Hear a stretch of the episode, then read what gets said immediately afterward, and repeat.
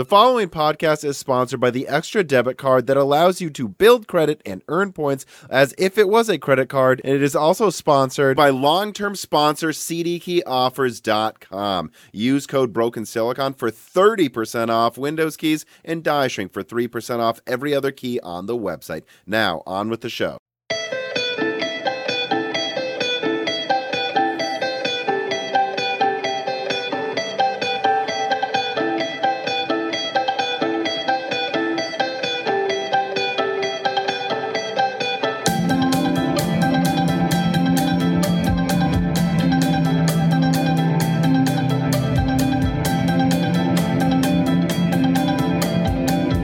Welcome to Broken Silicon, a gaming hardware podcast. I am your host, Tom, and uh, I am, of course, joined today, as I am on every news episode, by my co-host, Dan. How you doing, Dan? How's it going? I'm not too bad. How are you doing? I'm fine. I'm tired. I'm going to be honest. Looking over the script, I think this will actually be an interesting, hopefully lively discussion episode, but It it has extra stories, and yet the script is shorter than usual. I think we're really starting to feel that the year is ending. Yeah. Like, I, I'm going to be honest, like we started recording extra late, so I apologize if we sound tired in this episode at all. But I kind of, well, I, I put out a R T X twenty sixty twelve gigabyte slash entry-level graphics card analysis video, I guess, um, right before we started recording this. I, I rushed that out the day we were recording this. I don't mean rush as in like, I, I think the quality was as good as ever, but I like, I did, I, I, I put a lot of work on my plate one day, let's say, simply for two reasons. Number one, I just wanted to make sure I understood and like kind of forced myself to re-understand what's coming soon and what's going on with the twenty sixty and thirty fifty. But also, because there needed to be more news in this article. I mean, in this Broken Silicon, I'm not going to lie, guys. There are some times where I, I, I push forward a leak because I'm like, there wasn't enough news that week. like, like, and, and you've seen the script, and I've been talking to you about this, but would you agree this would have been an extra light episode likely if I didn't put that information out? I mean, yeah, probably. I, I mean, in addition to that, I just wanted to make sure I fully covered what I can about the twenty sixty twelve gigabyte before it comes out, simply because it's coming out when this podcast comes out in the free feeds. Now, of course, patron listeners will be able to listen to this before that launch day. But for everyone else, I just thought it would make, I just had to make sure we didn't need to wait for that release. But um, we did not. Let's not yeah, get ahead of I mean, ourselves here. I, it's... It is a, how old is that card at this point? I know it's not technically the same card that's been released twice, yeah. But the twenty sixty, yeah, yeah but yeah, we it, it's it's an old card technically still. Well, and it's a card that isn't even really for gamers, it turns out. But again, we're getting ahead of ourselves. Let's get into the opening reader mails here. So Ulam writes in and he says, "Hello, Tom and Dan. The last Broken Silicon episode made me think. If you could make any game with an unlimited budget, any licenses resolved, and buy any dev you want, what would you make? I just make Sonic Adventures three D with soap shoes, to be honest, but maybe you guys have better ideas." Uh, three, another Sonic Adventure game, Tom. I think that, I think that's what we all would pick, right? No, no. I, I mean, if I had to, honestly, oh, I don't know. Uh, uh, a lot of them would actually have something to do with games that never got completed or I felt followed up on correctly, like a truly great new SOCOM, MAG, or Metal Gear Solid five being finished. Maybe Metal Gear Solid five actually being finished. I was going to say I would like to see the second half of Metal Gear Solid five that we never got to see. Which, you know, that's funny. Some people I've heard say that they don't really recommend Metal Gear Solid five because it didn't have a complete fully complete ending, but I, I'm I still think it's like almost a ten out of ten. I think it's half of the best game that could have ever been made, but it's only half of it. And it's yeah. still longer than most games by like actually a huge margin now that I think about it. But you know, the, the online was half baked, you know, I, I don't know. I mean, honestly, half of the stuff is again, just on the subject of Metal Gear, bringing back Metal Gear Online too. I could actually still play it. That'd be cool. Yeah, that's true. And I know it's a weird thing to t- talk about because Metal Gear Solid five was such a long game. Like, it, it is still a really long game. And one could argue that if it were twice as long, maybe it would be too long of a game. But the the plot does just kind of, you know, end. And it's like, wait, that's, that's uh, how they're ending the game? It, and it's clearly pretty much it, it, the halfway point of the game. Yeah. Like, that was going to be the big plot twist were, climax of the center of the story. Yeah. Not to spoil it. And then they just were like, oh, that's it. Yeah. Oh, man. Yeah, I guess so. Uh, honestly, though, the list um, goes on for too long for me. I mean, a, a Korean War battlefield would be awesome. Like, why have we not seen that yet? Or an open world game in the warlord period of China. I keep bringing it up between like the tw- the early nineteen hundreds and like nineteen thirties, where you had these, a combination of co- like almost like a diesel punk Wild West situation.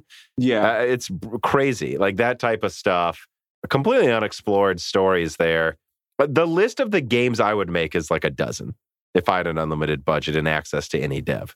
Yeah. I mean, yeah, I would need to really think about it a little bit because there's so much unexplored territory just in history that instead, which I'm not saying mm. they're bad because I like a lot of these games, instead of just, you know, another modern shooter. I was going to say, isn't at the top of your list another World War Two Call of Duty? Yeah. What if we just said that and we're like, I think another World War Two Call of Duty is what we need. Isn't that what everyone's asking for? Yeah, I think, I, I hope the next one is another World War Two Call of Duty, Tom. Yeah. All right, well, let us get into corrections and omissions. Only one today. Sarcastro writes in, he says, dude, Dan, Manhattan at rush hour? You talked about this in the last Broken Silicon you were on. I understand genetics gobbles up brain juice and all, but it's okay, good, even to devote at least five of them to driving. But exactly what part of your brain could not add the nation's most populous city and rush hour to get the sum of all hell when driving through New Jersey, which is the most puzzling, not being able to pump your own gas or not being able to make a left turn? You know, I wasn't really thinking about it. I got started on the drive a little bit later than I wanted to, and it just timed out perfectly for me hitting New York at rush hour. It wasn't like some intentional thing I set out to do, just not the best planning. Calm down, Sarcastro. We all make mistakes here. Okay. I made it okay. through. Well, anyways, though, speaking of mistakes, let us get into a mistake a lot of leaks have been making about the R T X twenty sixty. Story number one, R T X twenty sixty twelve gigabyte. Kind of real for gamers, but meant for miners. A very short write-up here. This month, and in fact, supposedly when this podcast drops in the free feeds, NVIDIA will be launching a twenty sixty model that is really more like a twenty sixty Super twelve gigabyte if you consider the core counts. But it's not really meant for gamers. That's right. Moore's Law is Dead can confirm that while there will be a retail gamer release, it is more likely to cover for the launch of a Turing G P U for mining contracts that NVIDIA is selling to directly. Don't expect every tech tuber to review it, and don't expect tons of stock or A I B variants, and don't expect it to be reasonably priced because it isn't for you. They don't even want gamers to buy it. It's to distract from their mining launch. And this was something where I talked to some very, very large tech tubers, like, are you getting the twenty sixty on launch day for review? And they're like, no, I, not for months. And in fact, the retailers we've talked to in our region say nothing. Hmm. So this is probably a paper launch. I'm not even sure how many of them will be on e-tailer sites that A I Bs are supporting, but it, it's mostly based on what I'm told by a few people that NVIDIA is making a new twelve gigabyte Turing mining card. And this S K U, they want to also launch a variant of it to gamers so they can say they aren't just using all of this capacity for miners. Oh, they are. That's what NVIDIA is doing. I mean, that seems to be their go-to at this point in time because this mining boom has been, you know, given them such a reliable source of customers that will buy things in bulk. Uh, all I can say for gamers is I guess there's another option for you to buy now if you really want to get a graphics card, but I don't quite know who this is for if it's not going to be affordable. And, and, you know, I talked about this in the video, which literally dropped as we as we're talking right now. If NVIDIA really wanted to, as some sources of mine initially suggested, better compete with, say, an R X sixty-five hundred X T, and they didn't think any of their Ampere dies were really adequate, and they wanted more capacity. A twelve gigabyte variant makes absolutely no sense. Yeah. Frankly, what you would do if you really cared is launch a twenty seventy for using full G A one oh six with eight gigabytes for three hundred bucks, which they could certainly afford to do. Or maybe just relaunch the twenty sixty six gigabyte for three hundred bucks. Although that's a little overpriced, I argue, but like that that's that's what they would do. Launching a twelve gigabyte twenty sixty, it doesn't make any sense. It's uh I'm not remembering, is Ethereum, is it using more, how much RAM is Ethereum using at this point for mining? Oh God, um I think you do need more. You'd certainly need more than four gigabytes, and I think you I think it's going to get to six gigabytes somewhat soon. Okay, because that was one thing I wasn't sure about. It, is the, the twelve gigabytes seems like a lot, which they've really like pairing their low-end cards with the, a lot of RAM right now for some reason. Um, but I think it's important to remember, people would say they are doing that because the thirty sixty does. And I would go, they regret doing that with the thirty sixty, though. And this is below the thirty sixty. Yeah. It, it, the thing I was thinking is maybe it, if it were due to the Ethereum mining algorithm being more RAM hungry, because I know it gets hungrier over time, but if it's still using less than six gigabytes, I, the twelve gigabyte thing doesn't make sense specifically for miners, unless I'm missing something. Yeah. And so... Again, and that was a pretty key thing. Like I, like one of my sources, well, a few of my sources were mentioning it as a mining card, but I always just thought of it in terms of, oh, they're just launching this so miners will buy it. Yeah.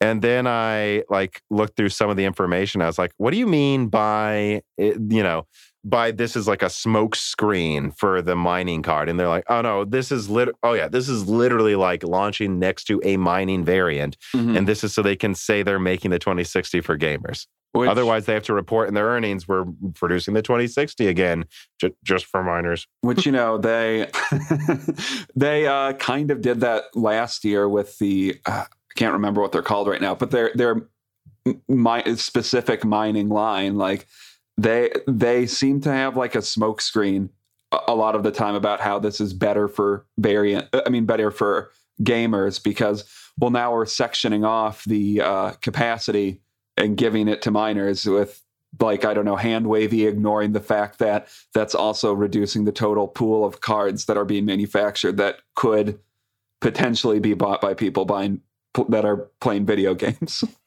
Exactly. I mean, ultimately, either way, that's true. It's just capacity could be used for something else. But um, yeah, I don't know. I don't really have anything else to say about this, though. I, I just wanted to get it out there before the launch. And so we talk about it during the launch. We're not going to put any opinions out, I don't think, really about it, performance. I mean, look, no. guys, it ha- it's a it's a twenty sixty Super with like, what is it? Like a fourth less bandwidth. So what does that mean? It'll probably be ten percent weaker. Yeah. I mean, you know, it, like depending on the resolution, twenty to ten percent weaker. And it's probably going to be reviewed by a few websites, but I'm not getting the feeling, like the ones I talk to aren't getting them. Mm-hmm. I don't think you're going to see a lot of reviews about this until uh, January. So, yeah, well, uh, at the earliest, actually. I guess the only thing you can say about that in the whole mining situation is, I guess, more sources of dies from different manufacturing processes, I, in theory, should increase capacity across the board. But, mm-hmm. you know, I don't think this is going to be the saving grace where now the thirty seventy is suddenly easily available because they released ten thousand twenty sixties. You almost wonder if they should go sixteen sixty Ti reproduction because it only has six gigs of RAM. And it's a smaller die size than the twenty sixty. But at the same time, it's like, do you really want to just launch a non-ray tracing card in twenty twenty-one? Really, twenty twenty-two? I honestly think they should have just launched the twenty seventy for three hundred if they cared at all. Yeah. Anyways, though, moving forward, Melodic Warrior writes, and he says, "Hi, Tom. I wanted to let you know that at work, we were talking about Intel graphics. When the subject of discrete G P Us came up, my older coworker said, didn't Moore's Law is Dead say they are coming by quarter two next year? I was just surprised that it turned out you have a small fan base of more than five people at my job site. It is clear your content is reaching further than you know." Yeah, that is interesting. Yeah. I don't know. that, and uh, that's always fun to hear stories like that. I always do wonder, like, it's because it's not like anyone's going to like I have been recognized before, but like really recognized me because it's pretty niche content we're doing here, Dan. Yes. But but it is fun to see more and more often, I suppose, when you get into the actual enthusiast discussions. It's just like, what did Moore's Law is Dead say about it? It seems to be coming up more and more. So we must be doing something right. But also, your friend at your job site, Melodic Warrior, may have gotten it slightly wrong. Let us move on then to story number two. So sixteen C U R X sixty-five hundred X T versus R T X thirty fifty desktop versus A R C one twenty-eight E U. This isn't, you know, again, this is kind of an offshoot of the video we were somewhat referencing that I put out today. I wanted to just kind of openly discuss what I talked about in a recent video and what I think is an interesting discussion, like where we think these graphics cards should be priced at. So just to set the stage for the discussion, we know a sixteen compute unit Navi twenty-four with four gigabytes is launching in quarter one, and it's seventy-five to one twenty watts, although I think the top model is one twenty watts. When I say seventy-five to one twenty, I mean seventy-five probably for the sixty-four hundred X T. Um, and it's likely to be competitive at least, how do I put this, with the sixteen sixty, I would say. Um, and then in quarter two, there should be the R T X thirty fifty cards where it's up in the air if they will use G A one oh seven for the fifty Ti with a full die, which I say this, there's so much up in the air about it because, frankly, it's not widely known what the die size of G A one oh seven is, nor uh, what the full die is to this day. Like, I know some people will probably comment that they know, but th- there's a lot of suggestion that full G A one oh seven is three thousand CUDA cores, which is interesting because the one, or shit, three thousand seventy-two to be specific, and that the, because the laptop thirty fifty Ti is twenty-five sixty. So yeah, that card performs in the same power consumption levels like a sixteen sixty Ti. It's conceivable you push it harder, add twenty percent more compute units. They might have a one forty watt card that's actually pretty close to a twenty sixty. I, I don't know if they would use that or a more cut down G A one oh six. There's a lot of rumors right now suggesting a cut down G A one oh six, which I find bizarre because I don't understand why when the thirty sixty is already cut down. And in yeah. fact, why you would do that when you can't just launch a thirty sixty-six gigabyte. Even if you disabled an extra an S M or two, just call it a thirty sixty-six gigabyte and launch it for three hundred. So that's coming, though, in quarter two. I think that's what, you get a rough idea of what the performance will be, though. And then, of course, low-end A R C with one twenty-eight execution units, six gigabytes of RAM, below seventy-five watts. At the end of quarter one, kind of early quarter two, depending on how you look at it. I, I certainly think Intel will bend Uh, their presentation and like how it's actually when it's actually coming out, you know. Mm-hmm. I, don't, I don't, but but I don't know, Dan. What do you think about the pricing of these cards? Right, you've just to summarize again after yammering for so long, you basically have a one twenty watt A M D card that's a sixteen sixty and four gigabytes. You have a probably one thirty, one forty watt NVIDIA card that's just below a twenty sixty with eight gigabytes, and then you have a six gigabyte Intel card that's probably just below a sixteen sixty. You know, I hope some of these can be close to two hundred dollars, but, but I'm not sure where exactly that's going to fall. I think the thirty or, yeah, I mean, I guess it would be called the thirty fifty. I think the thirty fifty will probably be like, I don't know, two hundred fifty would be my guess for that at this point, but I don't know what your thoughts are on that. So, yeah, let's back up. The way my, my corn, yeah, my... cornerstone of where I will be coming from mm-hmm. is comparing them to the sixty-six hundred X T's die, the Navi twenty-three. Yeah. So Navi twenty-three is, I think it's like two thirty millimeters squared, one twenty-eight bit, eight gigabytes. Okay, well, sixteen C U, sixteen megabytes of Infinity Cache, sixty-four bit. It's literally half. Yeah. And even though that doesn't always directly translate to half the die size, I've been told they might even be removing some encoding things to make it smaller. So I really think you're looking at a one twenty millimeter squared card around one hundred to one fifty for Navi twenty-four. And then if they also give it half the RAM, I just don't see why this wouldn't cost possibly half as much of a sixty-six hundred X T, which was, I think, three eighty, if I remember right. Yeah. So I think one ninety. I think one ninety is what we should expect. Now, could they go for two fifty?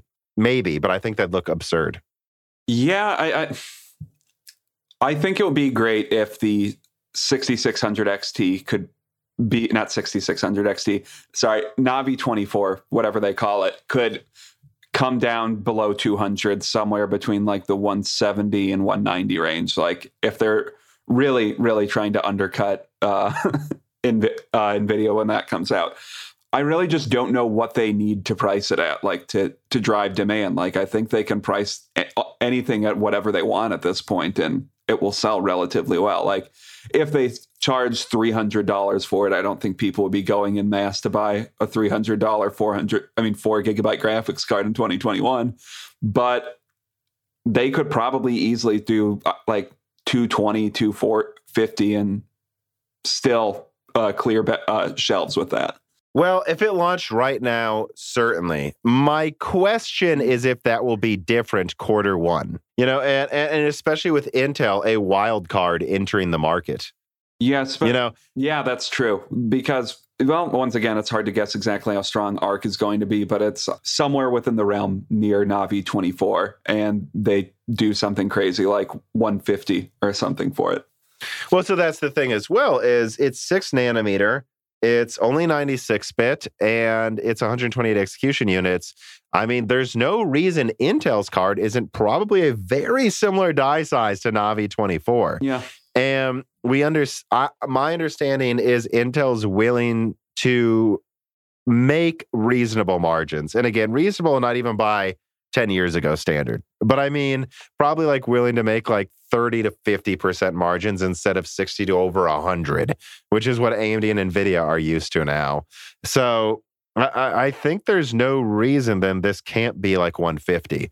And, and and again, this is where you see this kind of tug of war between all three of these cards that for me is interesting to think about. It's like, all right, so let's say Navi twenty-four is a sixteen sixty. This is a sixteen fifty super even. We think they could have both be a little higher than that, but let's just, yeah, I mean, you're looking at something maybe ten, fifteen, like fifteen, twenty percent away from each other. And one of them has more RAM and uses almost half the energy, A R C.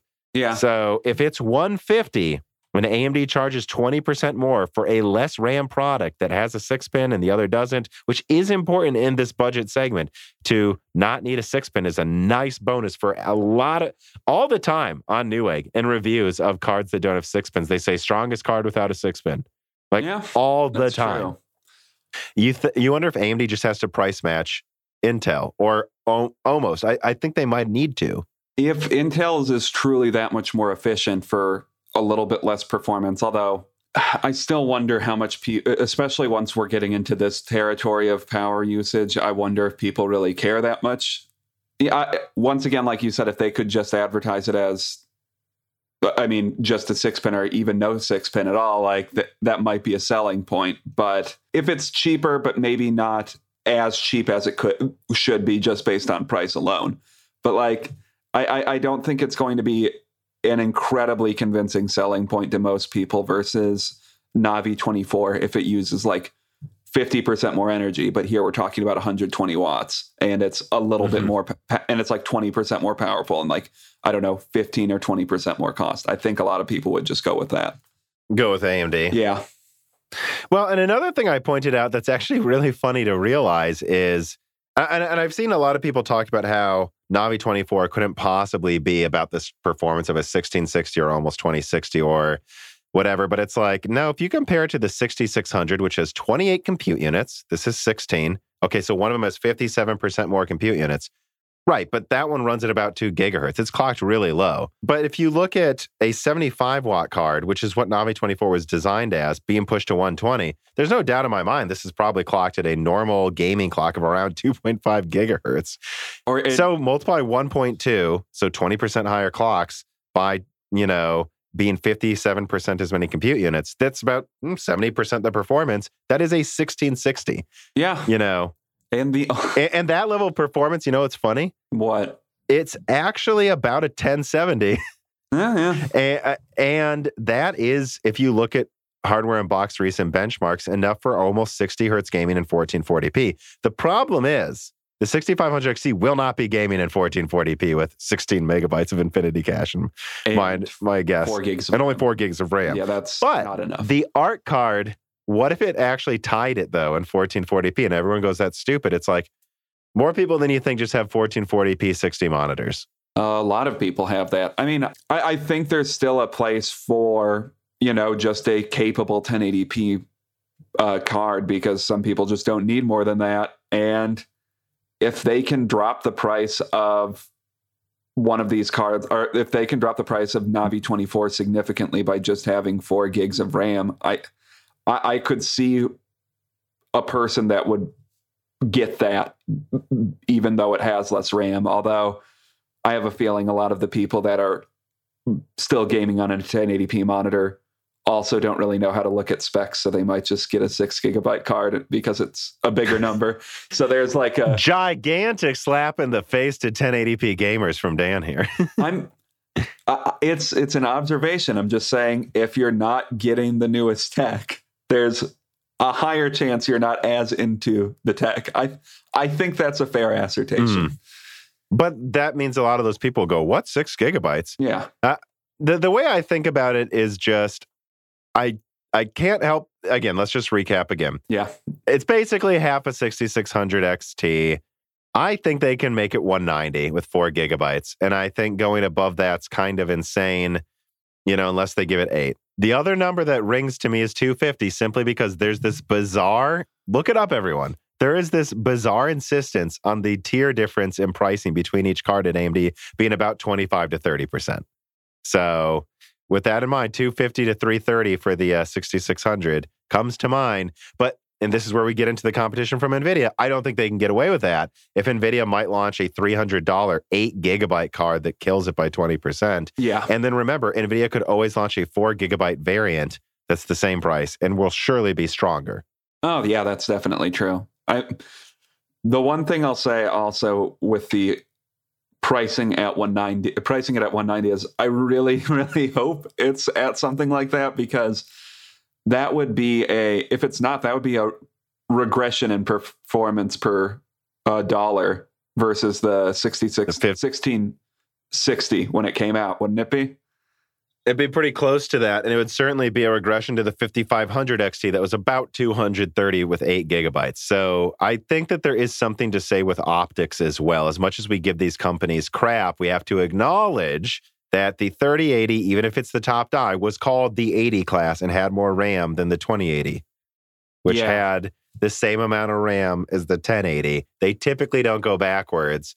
And so if A M D's really going to just give this four gigabytes RAM, which is what it sounds like. If they don't want a bunch of people pointing this out online and complaining about it, they probably have to go for two hundred or lower. Yeah. Now, I, it still wouldn't surprise me, though, if some A I Vs were just allowed to make eight gigabyte versions that are two fifty. And I, maybe overclocked to like almost three gigahertz or something crazy, too. I still don't. I, I will be very skeptical of anything that comes with more than two point eight gigahertz at stock, but that's just me. Um, you know, at the end of the day, though, you know, unfortunately, even if it is eight gigabytes for two fifty, it's an R X five ninety. Like, yeah, what, four years later, R X five ninety again? Like, that's basically what it is. Yes, half the energy, but whatever. I mean, that's a level of performance people clearly like at this point. I still just think it's far more interesting if A M D is like, no, it only has four gigabytes, but guess what? It destroys seven anything below ten eighty p at like one hundred hertz and like higher ultra, and it's one fifty. There's a real market for that, I think. Yeah, there there is. Anyways, though, uh, that's basically what we think. I guess my summarizing thoughts are just, I feel like A M D's gut is to put it around two hundred, maybe one ninety with four gigabytes, and then market it as a ten eighty p esports card or lower. And then Intel is likely to go below that with six gigabytes to undercut them. But honestly, from what it sounds like, A R C's just going to be in a ton of uh, O E M P Cs. Mm-hmm. That's really what it's meant for, in laptops. And that, frankly, the O E Ms I talk to aren't getting thirty fifties. That Intel may have already pushed them out of O E M. No, in the low end. So I think that's about enough to talk about that, though. I just thought it was an interesting discussion to be had, as this is possibly the last news episode of the year before we get into a couple guests. And there will be Broken Silicons every week, but, you know, this is probably the last fully featured news episode, I would say, of the year. Um, if you think, look at the release schedule. Um, Wasted Herald writes in, do you have any insight into why people in the mid to low range feel they need to upgrade every year? I get the top five percent I have the top, I make the top five percent. Money doesn't really matter to me. But why do people have such a voracious need to get the new card or C P U? I rocked an eighty-three fifty and E V G A nine seventy for the win until I picked up a ten eighty for the win after the two thousand series launch. And I picked up an X four seventy and twenty-six hundred bundle after Ryzen three launched. Even with my old setup, I got sixty plus at ten eighty, sixty plus frame rates at ten eighty in most games that didn't run. My four gigabytes of G P U, he puts four gigabytes in parentheses and like multiple parentheses. It's really three point five out of RAM. Played Battlefield four, Shadow of the Tomb Raider, four's uh, Horizon two, all smooth and with just a few settings off or lowered. With my new setup, I get eighty plus at ten eighty in most games. I only struggle if I max out the settings in games like Control if I try to ray trace Tomb Raider. Why do you need more F P S than your monitor's refresh rate? I just don't get it. Maybe you can help me understand. Thanks and enjoy. I think the truth is, in the low end, you don't have people upgrading that often. I think that the people in the low end are actually typically the people that have the weakest card and also probably only upgrade every few years. And it's in the high end where they're always recycling the top card every year. I, I don't think people need uh, that buy at the low end need anything every a couple of years. Like, I just think at this point, people at the low end haven't gotten an upgrade path for a couple of years at least. Yeah, and I guess the last thing I'll say is that's just my impression wasted, Harold. Um, and I think reading his question, he says he he gets why the top five percent don't care about the price, but that's not him. But I- anyways, though, my impression is that they don't upgrade all the time. I think there's a lot of people in the mid-range that upgrade often, but just in general, talking about why do people upgrade all the time, I mean, I one of the reasons I started my channel is I didn't understand it either, you yeah. know? So, and, and I, I continue to believe people criminally undervalue or overstate how hard it is to run really any resolution. Like, like honestly, it goes for four, anything I could say about four K and how if you lower a few settings, my thirty seventy is fine in it. I could make the same arguments about fourteen forty p where my twenty sixty laptop plays every game I throw at it in fourteen forty p sixty. Well, so yeah, and I think like the way we talk about it sometimes even we get into that just because I the language in the... Uh, The language has changed, I feel, over time to where when people say a ten eighty p sixty card, a ten eighty p card, what they're essentially saying at this point is it's a ten eighty p sixty card and everything maxed out or and everything on high because there's literally no point in maxing out your settings at ten eighty p in pretty much any modern game. But no, but like, no, absolutely none. I think that, I, I feel like the language has changed over time to. When people say it's a this resolution card, they mean you can put on a preset and expect to get sixty frames per second or one hundred twenty frames per second in pretty much any modern game. Whereas mm-hmm. you could make the argument a ten eighty p sixty card is a card that you can get to run games at ten eighty p sixty without, I, I would say without too much trouble is mm-hmm. would also be a fair way to put it. Right. Gosh, you lazy Reese. Do you really still just have a normal debit card? You should get Extra. Extra is a debit card that builds up your credit, and it is for everyone, even Reese here. Even if your credit isn't in a great place, Extra connects to your existing bank account and doesn't allow you to charge more than you actually have. So there's no credit card check required to get started, but like a credit card, it lets you get one percent back for everyday purchases and builds up your credit score. In other words, Extra bridges the gap between credit and debit cards for those that need to rebuild their credit or perhaps just want to get started building a score and earning points. After all, you're just leaving money on the table if you don't have a card saving you one percent on purchases. Use the link in the description to help Moore's Law is Dead and also to get access to your Extra card. Get Extra with Extra today. All right, let us move on then to what is, even if we don't have as much to say as some other things here, probably the biggest story of the past two weeks by far. Story number three, F T C sues to block a forty billion dollars semiconductor chip merger. NVIDIA blocked from buying ARM. And I put out a video that night about it as I always had a script that was half finished, but I never quite felt ready to talk about it. And then, in you know, it's just, it happened, you know, uh, it, uh, this whole time, NVIDIA, uh, for those who don't remember, late twenty twenty announced they wanted to buy ARM.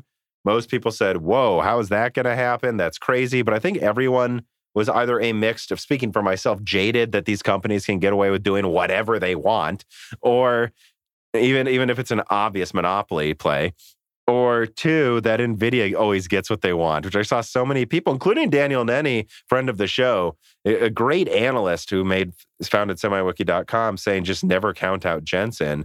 And I agree with him on that. I think we all felt like it was an inevitability. And then the E U said they were going to try, they're investigating it. And then you saw a lot of hubbub from ARM's customers. And the more I talk to people, whether it's people with military contacts, people with contacts at Apple or Samsung or anyone, everyone basically said, we don't want this to happen. And the funny thing is people would ask, I would ask, I should say, well, you know, NVIDIA can't buy ARM, SoftBank buy ARM, like could A M D not or could this company not? And they said, probably not. But the biggest reason we're fighting this and pointing out it's a monopoly play is we literally just don't trust literally NVIDIA with owning ARM. and, and I think that eventually came back to bite them. I think there's no doubt good old Tim Apple, as we call him, over at Apple, probably was calling, having people call up as many friends in government as he could. And so are these other companies. And they, they just weren't going to let this happen. They were going to call up as many favors as they could. And, you know, and and it's a pretty much a slam dunk to say the only reason I think NVIDIA would buy ARM is to eventually make monopolistic moves because they already work with ARM. So there's literally no... Apple didn't buy ARM. They can afford to. So why are they doing this? You know, um, I, I don't know. That I did, that's just all my initial opinions. Oh, the final thing I'd say is I did reach out to Daniel Nenny again, who was probably more... I don't know if he was more, I guess he was more pessimistic than me actually about the Apple thing, but he did say never count out Jensen. When I sent him this news, he goes, yeah, it's done. So I mean, go on. Up until the, well, it would have been weird for the U S government to have said anything really before this point, but you know, this is the U S government now also getting behind not allowing this to happen. So when you have some of the most powerful companies in the world and some of the most powerful governments in the world all opposed to this, it's probably not going to happen. I mean, I know Jensen Huang is, it, NVIDIA is his company more so than like any other uh, of these C E Os uh, is their respective companies. Like he's one of the founders and he built, he was one of the major people that built the com- NVIDIA to be as huge as it is today. And there's a reason that he probably succeeds all the time. Uh, But I, I think there's just too much negative pressure to make this actually happen. And as I've been, as we've talked about pretty openly and really universally, everyone has said mm-hmm. the thing that we were hoping happened, happened. So, right. Which I guess I'm trying to think of other points to add to this because it feels like something we've under discussed maybe since it came out, but maybe because I don't have much to say. I'm not a lawyer.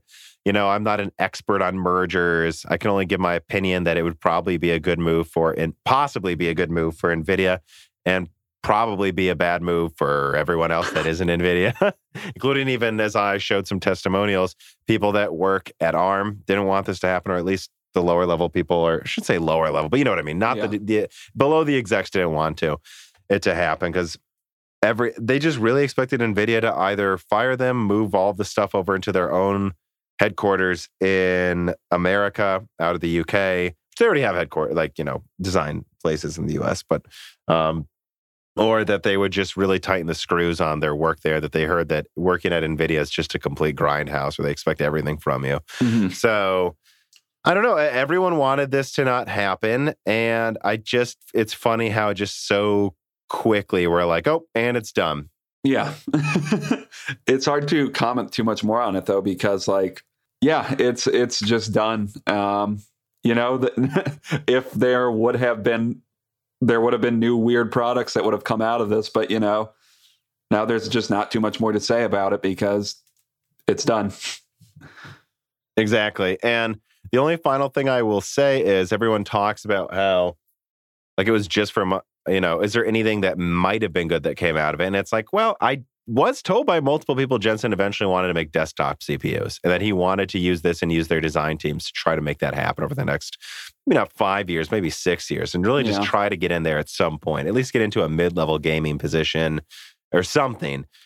It's probably not happening anymore, but ultimately, I don't think that was ever really a core strategy for them. I think that's more of like a, I won't say pipe dream, but like ambitious goal for him to do just so he can say he has his own Intel finally.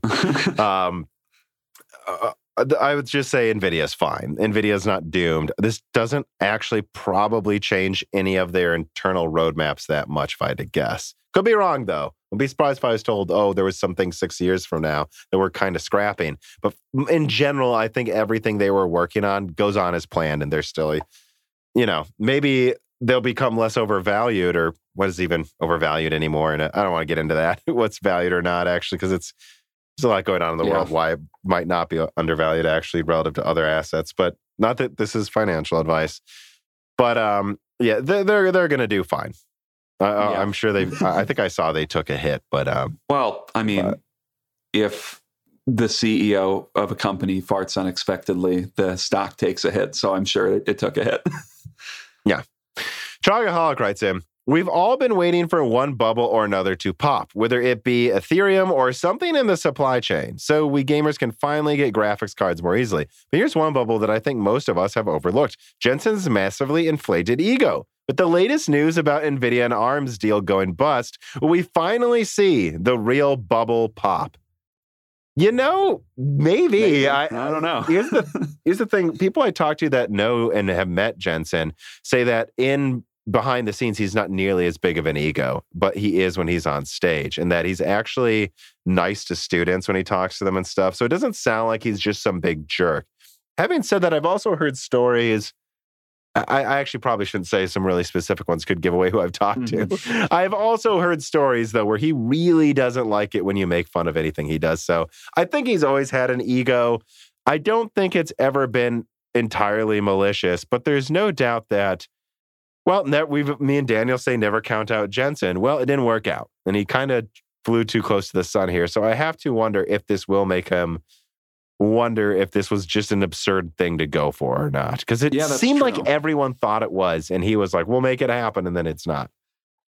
Yeah. And I, I just have to say, that doesn't surprise me that Jensen isn't like just a dick all the time. People put on it. Mm-hmm. People do put on different masks when they, uh, work and are, you know, in their own personal lives.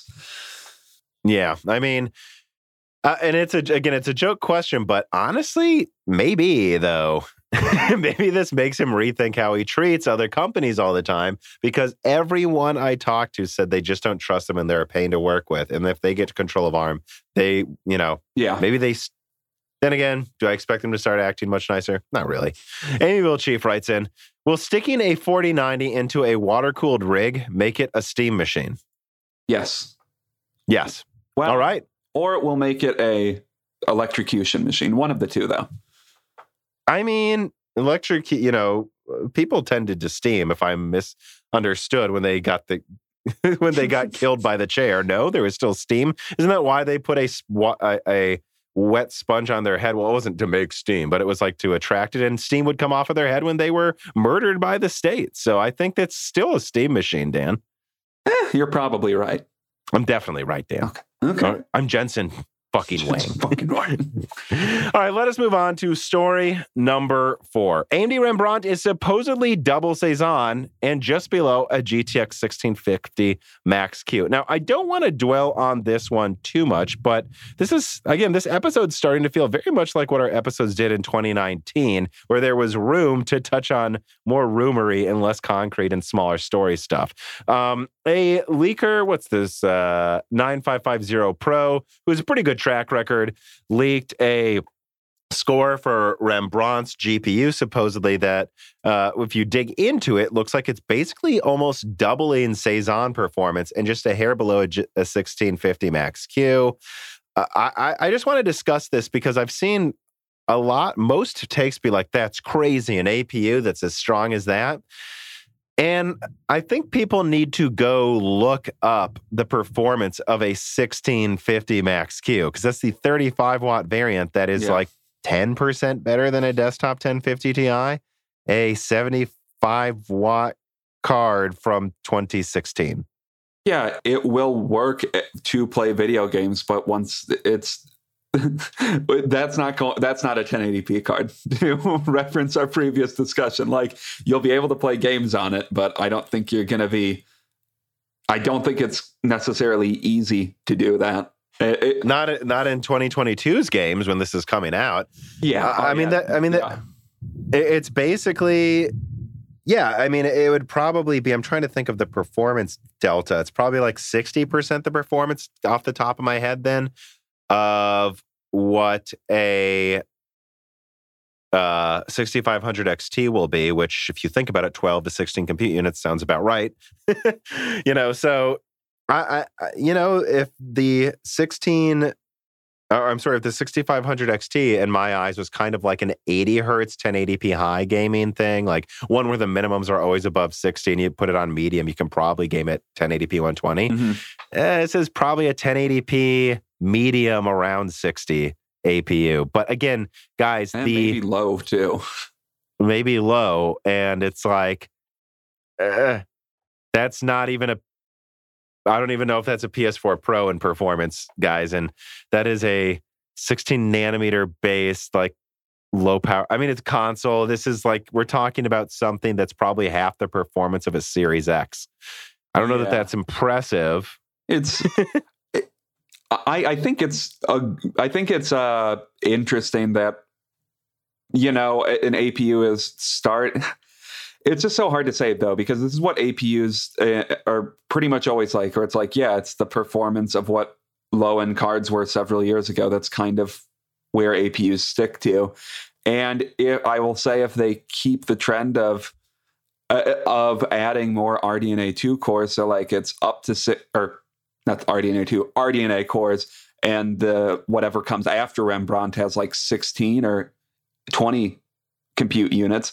That might be a, a thing where like, oh, yeah, these A P Us really are providing you with entry-level G P Us at this point. But where but it this sits, still isn't that, really. Yeah, where it sits, it's still very much an A P U. And if you're willing to sacrifice a lot of performance, an A P U works fine.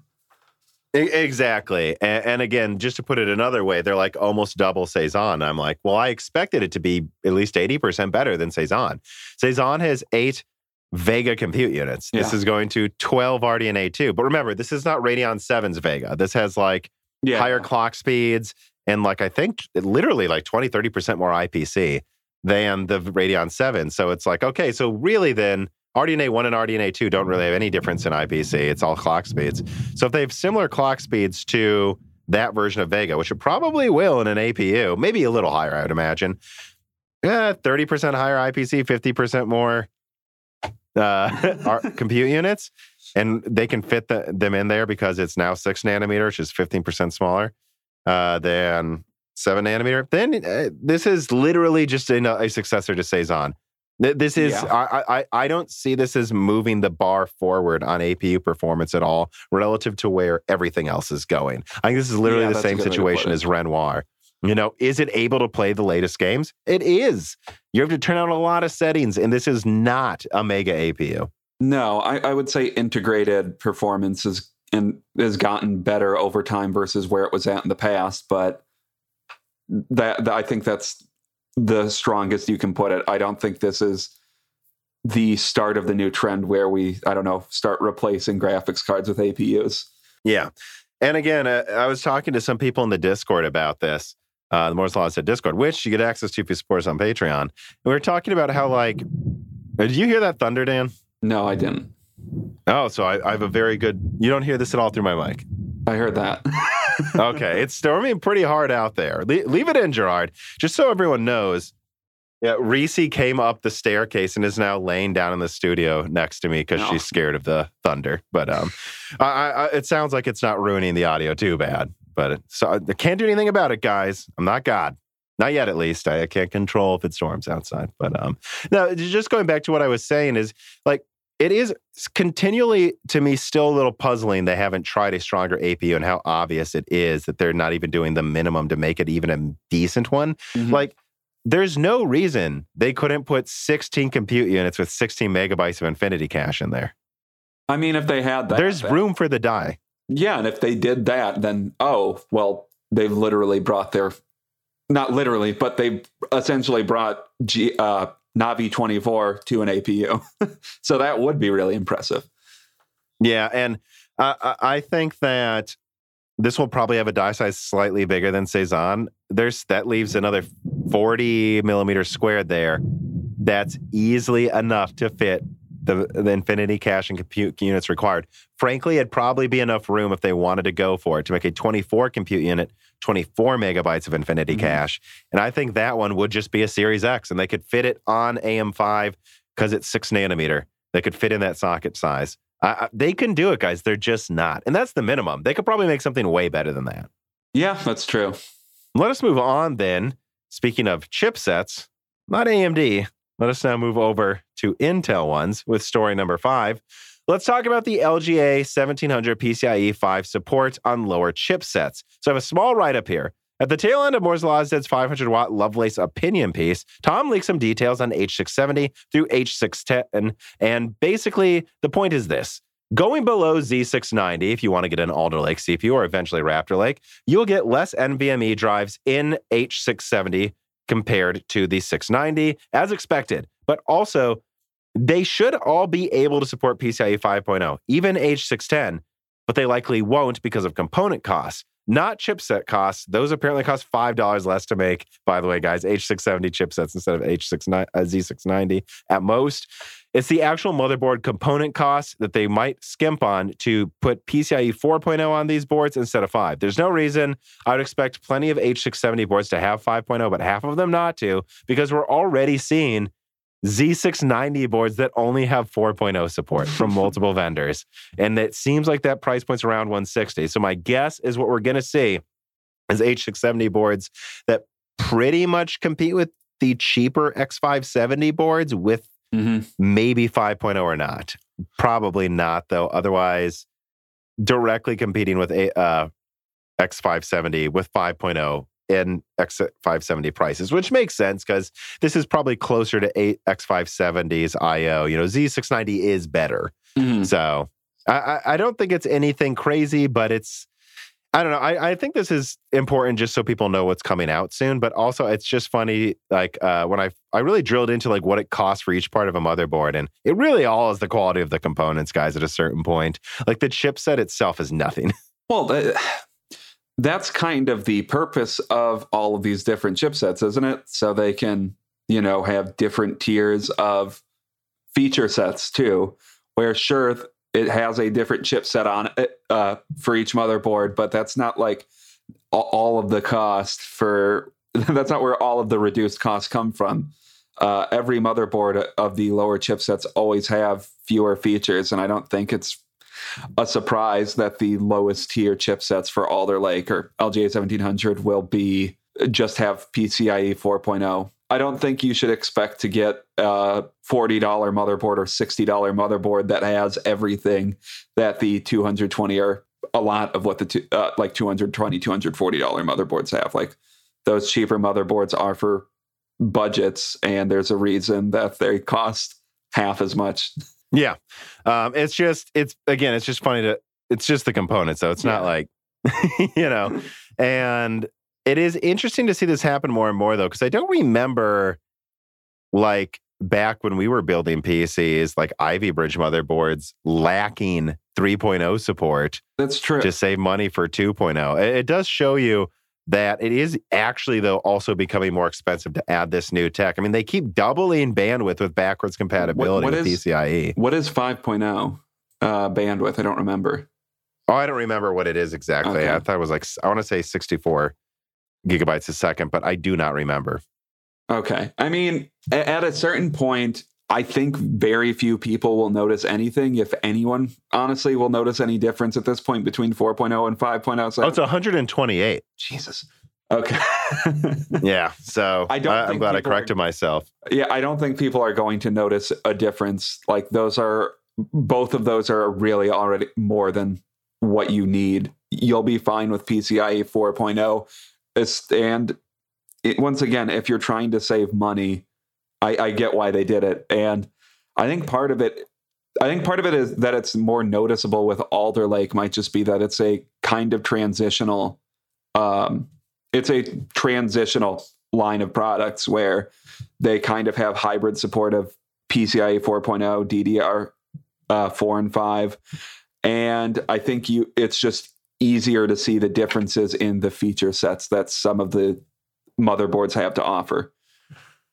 Yeah, I just can't help but wonder, though, if, like, I still think it's a little confusing, though. I can't help but wonder, yeah. like, if Intel should have just said, hey, uh, H six seventy has to have five point oh, but we're going to have a six, I think there's B six sixty already, so that's the thing, too. There's going to be an H six fifty, which is basically this without that. So I don't, I, I don't know, though. I do wonder if they should have done that. Because I don't think there's any B five fifty motherboards that lacked three point oh. There was people wondering if it would. I don't think you're wrong that mandating that every chipset has at least these same basic uh, features is a bad idea. Like, maybe they should have, eh, I, I wouldn't go that far, but like may, they could have mandated that Z six ninety all has uh, PCIe five point oh and D D R five mm. support, uh, just so there's, you know, Just, well, not D D R five necessarily, but yeah, five point oh. Yeah, yeah. yeah. Just and, so and then just save the other for H six seventy. Like, tell them, like, what's the point, dude? Yeah, just so it's obvious what you're buying with every single Z six ninety motherboard and every H six seventy motherboard as well. Like, that would make purchasing easier.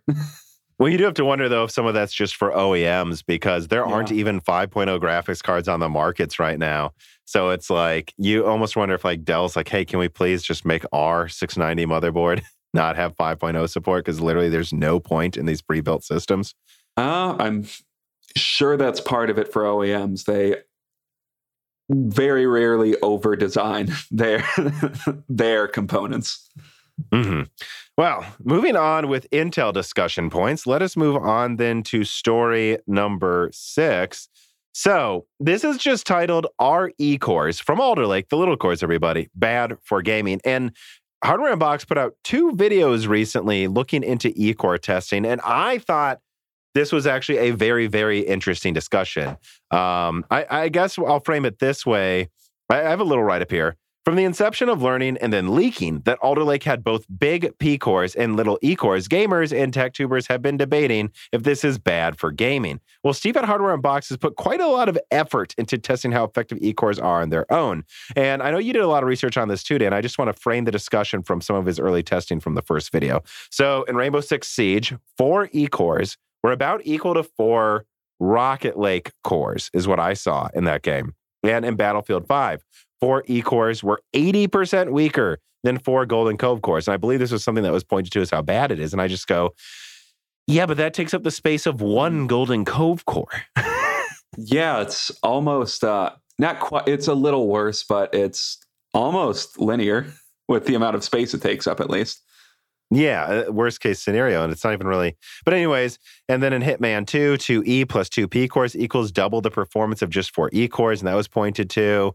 And Horizon Zero Dawn, four E-cores equaled four times F X eighty-three fifty cores at gaming, throwback to the Piledriver. But again, keep in mind, these are clocked ten percent lower than Piledriver, using an insane amount less Uh, die space, and probably using about a tenth the energy of those four cores, if I had to guess. I don't know, maybe a fifth the energy. I don't know. I just couldn't help but feel like in his first video, it kept looking at framing it the worst way. Like, oh, it's comparable to, bo- to Piledriver. And it's like, yeah, if you don't consider it's using a fifth the energy, and it's every configuration the big cores are supposed to be turned on. But he, he addressed this with his follow-up video, Um, where he does make an though he does make an interesting argument, though, that for a strictly gaming processor right now, you would probably rather have ten big cores than eight big and eight little if it's just for gaming, mm-hmm. which I don't disagree with him on that. In fact, I'd say that's probably a fact.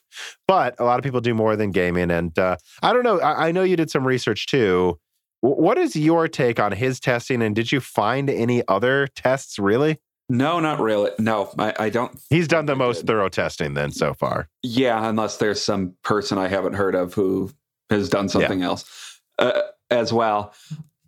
I, I would say his first video, which he addressed that in the second video, the issue would be saying the, it, the I think it's a wrong conclusion to come to with the first video's testing that E-cores are bad for gamers, because that's not really what it's testing. It's testing how well do E-cores perform in gaming. You know what I mean? By themselves. Yeah, which that's an interesting question to ask. It's just important to know the question you're asking, I think, which he did, and I think there was just some misinterpretation of what it meant.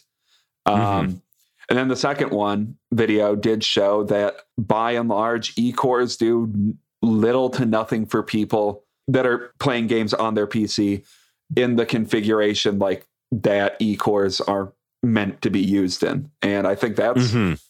that I think that's the right conclusion to come to from that video, because, you know, that's what they tested.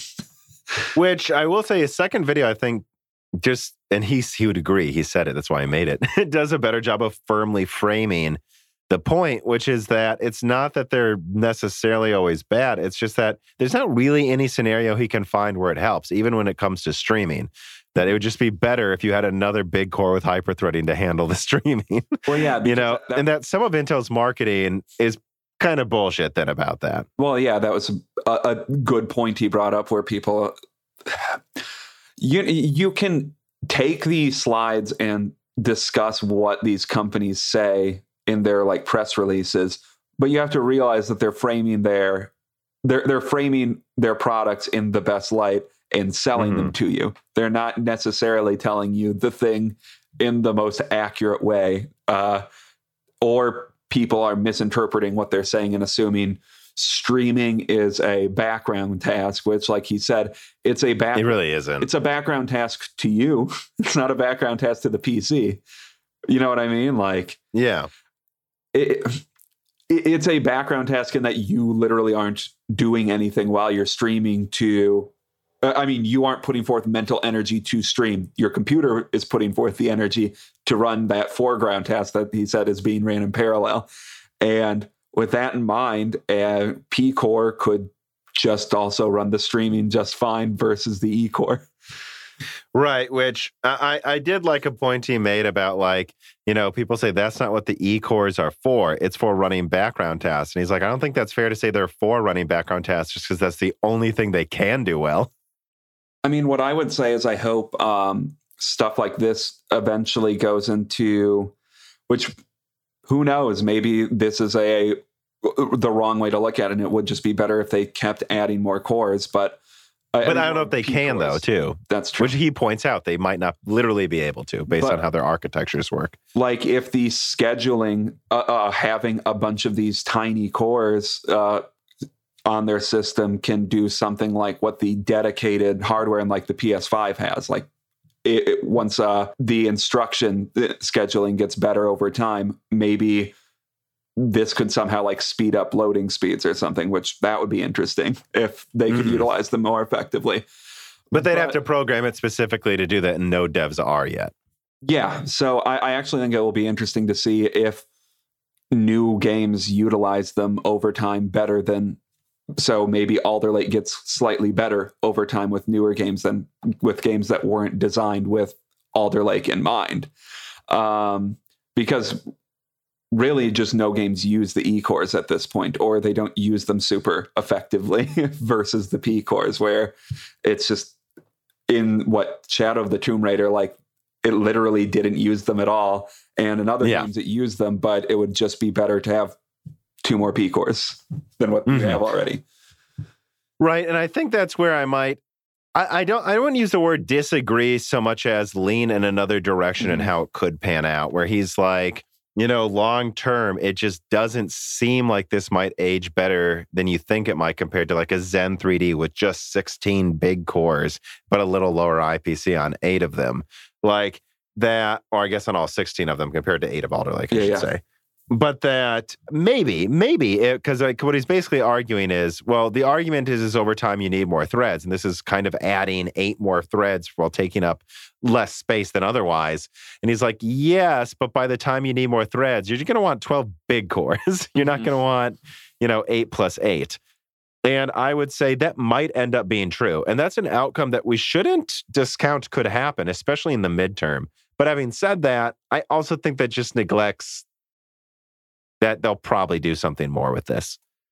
Yeah. But, th- yeah. But then he says, by the time any of that's going to matter, though, by the way, I think his point also was there will be C P Us substantially stronger anyways, and we'll be laughing about caring how long this has lasted. yeah. Which I agree. I-, I think one conclusion I will say is this, though. It seems obvious why there isn't any little core only product so far, and why they always insist on at least two big cores. Look at his benchmarks. There's a reason there's always at least two big cores in literally everything they're making. Like, I was wondering that for laptop, why we saw six plus eight and why we saw a two plus eight. And then I'm like, why not like a one plus eight or just an only eight? And it's like, no, it, it needs the big cores. Yeah. You know, and, and so I think that's worth pointing out is I don't really see a little core only design coming anytime soon. I would expect it to be at least one plus eight. Yeah. And who knows, maybe, um, the, maybe after Raptor Lake, we'll start seeing only E-core mm-hmm. designs at some point, but that's clearly not there right now. And it doesn't seem like most people for most tasks really get that much use out of the E-cores, like how they were presented at least. It seems like it, you kind of just have eight weaker threads on your system. Two final thoughts then. Yeah.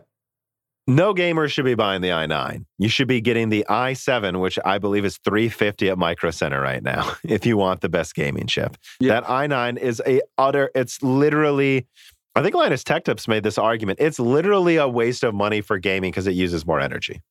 Get the i seven, put it at five point two gigahertz all cores. I've seen multiple people on my Discord saying that they can overclock all eight Alder Lake cores higher than you'd think. Like, really, this is better clocking than Comet Lake all core and Rocket Lake all core.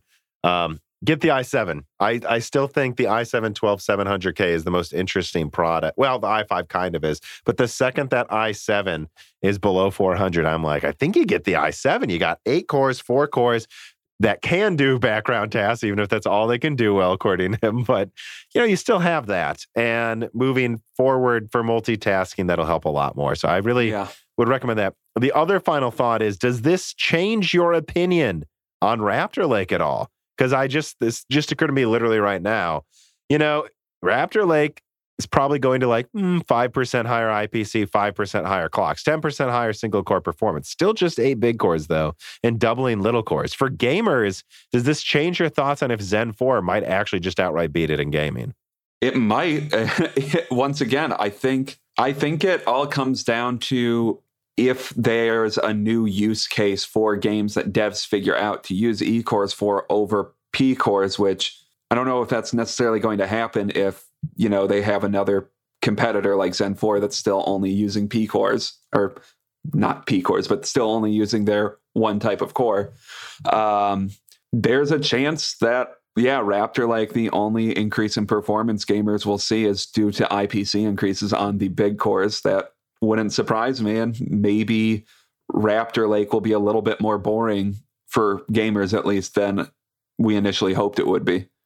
Which, again, if you look at the synthetic and like certain types of like mixed workload tasks, like Cinebench surely isn't one in Adobe. Alder Lake is a monster of multi-threading. It beats the fifty-nine fifty X guys yeah. in multi-threading in Cinebench.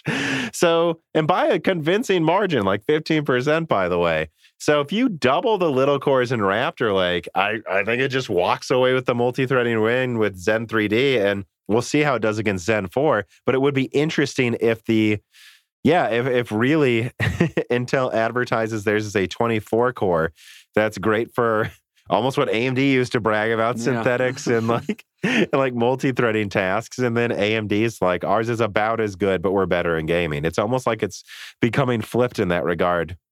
Yeah, that's true. I mean, we'll see. Like, I think it will be interesting if three years down the line, if this is still how things are going, which we'll see. It would be interesting if the exact reverse argument of Intel versus mm-hmm. A M D was happening, that was happening during Zen Plus and Zen two, is happening with uh, Intel and A M D in like twenty twenty-six. Yeah, and I'm trying, and it does make me wonder if they should stick with just eight cores for the big ones forever, because Broadwell E went up to ten cores in Ring Bus. Yeah. So you wonder, and I do know of like, I think there were twelve core Ring Bus ones that were single Ring Bus technically. So I do wonder, I do wonder if they should consider with whatever comes next, like actually going up to ten or twelve before they cap off how many big cores they have moving forward. Yeah. But who knows? Who knows? We who need knows? to know how well they program it. Happy holidays, everybody. Today's piece of content is sponsored by C D key offers dot com. This holiday season, I think there's a lot of things you might be shopping for when it comes to software, whether it's the latest PlayStation, Steam, Origin, or other gaming platform games, or if it's a key for Windows ten Professional, Windows eleven, or even Office twenty twenty-one to get gaming next year with a new build, or maybe to just stay productive at work. No matter what you need, whether it's for work or play, Play, C D Key Offers has you covered for a reasonable price. And in fact, you can save even more money than what you're seeing on screen if you use these offer codes that help Moore's Law is Dead if you use them. Broken Silicon gets you thirty percent off Windows keys, and Die Shrink gets you three percent off everything on the website, including games. So whether you're looking for a piece of software to occupy your leisure time over this holiday season, or you're looking for a reasonably priced Microsoft software, which usually, let's be honest, they're just not, go to C D key offers dot com today, use the link in the description, and, well, have a good holiday season where you don't overspend thanks to C D key offers dot com. All right, so let us move on then to story number seven. C D Projekt Red is scaling back Cyberpunk twenty seventy-seven support to work on expansions. Quoting from I G N, C D Projekt Red has been gradually shifting to new projects while continuing to support Cyberpunk. The studio is now allocating more resources to work on the game's expansion and basically canceling any plans to complete parts of the game as part of base updates. In C D Projekt Red's quarter three earnings report, it shows that the majority of the company was still supporting twenty seventy-seven base game up until the end of September that year. Now C D Projekt is focusing on the impending expansions, along with Gwent-related projects and projects involving Spoko, another studio under the C D Projekt umbrella. So, it's interesting, and both for this story and the next one, which was a Battlefield twenty forty-two story, why we're covering this in a gaming hardware thing is it's just like, well, Cyberpunk was this big hyped-up P C game. I think it's worth covering to a certain extent. We are gamers. Um, I've seen mixed reporting on what this means. A- am I wrong, Dan, that my interpretation is, because people need to remember this, there were entire underground metro systems and like mechanics they said would be in the game that weren't in the game, that will never be finished. Yeah, I mean, uh, to me, this sounds like they're throwing in the towel on trying to make aspects of this game work. So, like, uh, one maybe this is that's an incorrect interpretation, but that's sure as hell what it sounds like. And it sounds like they took a year to finish a game that they released. Uh, it a game was on the market for a year before it was uh, finished, I should say. And they're deciding that they're just not going to finish it at all at this point. Because my con- they need to make yeah. money. Right, which my conclusion also would be that those P S four and Xbox One versions are never going to fucking work. Yeah, it shouldn't have been a P S four or Xbox One game. It, I mean, I mean, it just should have been a launch on P C and probably a launch at the end of twenty twenty-one. Yep. But you know what? They probably they wanted to launch next day Ampere. They needed the money. So... little did they know, no one could buy Ampere anyways. Well, there were those, this is from a while ago now, but weren't there those uh, Cyberpunk branded uh, NVIDIA cards at one point? Well, yeah, that was going to be a Turing one too. Yeah. twenty eighty Ti. Yeah, and then they're like, I guess we've got to get rid of these. I don't know what we're doing with them. Yeah, so they have it just like completely that, missed its launch date. That was awesome. So they had like that weird giveaway of like one hundred of them or something. Yeah, a year before the game came out, or half a year before the game came out. Yeah, I know. That, that was awesome. I wonder how much of it is just not wanting to bother with the last-gen versions anymore and realizing that they need to make a massive expansion they charge money for as the fixed edition so they can sell it again, because they have this major problem where people on Steam are waiting for a crazy sale on it, and they didn't account for that in their accounting, that it would be going that low in price over time. And then also, they've promised to give you the P S five and Xbox Series X versions if you have the previous gen versions. And what are those? I mean, let me look. What are, what are those going for on eBay right now? Like, that's the thing, right? Let me see. Cyberpunk P S four. Let's see. Yeah, I mean, like, you can get these. It depends. Some people are buying them ahead of time, you know, but they're mm-hmm. like under fifteen bucks. So they're going to launch this on P S five with the understanding that everyone can just buy the P S four version that never worked and then play the P S five version. With that understanding, they're probably like, we need to make a, you know, a complete edition for P S five and Series X only that comes with twice as much content because we're never going to make our money back, or as much as we plan to make, I should say, unless we do that. Yeah. And, you know, I'm sure the development of their, the, I, I'm sure keeping their entire team on this is probably going to set the development of their next game back a, a year as well. Yeah. Not much else to say about that. Let us move on then to story number eight, to another problematic P C release. The Battlefield franchise undergoes a major shakeup. And again, I feel like this was worth pointing out because, well, this is was kind of the Cyberpunk of this year, although I don't. I only mean that in terms of a hyped-up P C game. I do not mean in terms of it being in as bad of a state as Cyberpunk, which just was completely unworking for most people there, um, which we can get into our opinions on what I mean by that with Battlefield in a little bit here. But I am quoting from a modified GameSpot article. Electronic Arts is making major changes to its development structure as it focuses on growing and expanding the Battlefield series following what has been a challenging launch for Battlefield twenty forty-two. Uh, it's a nice way of putting it. The major changes are as follows.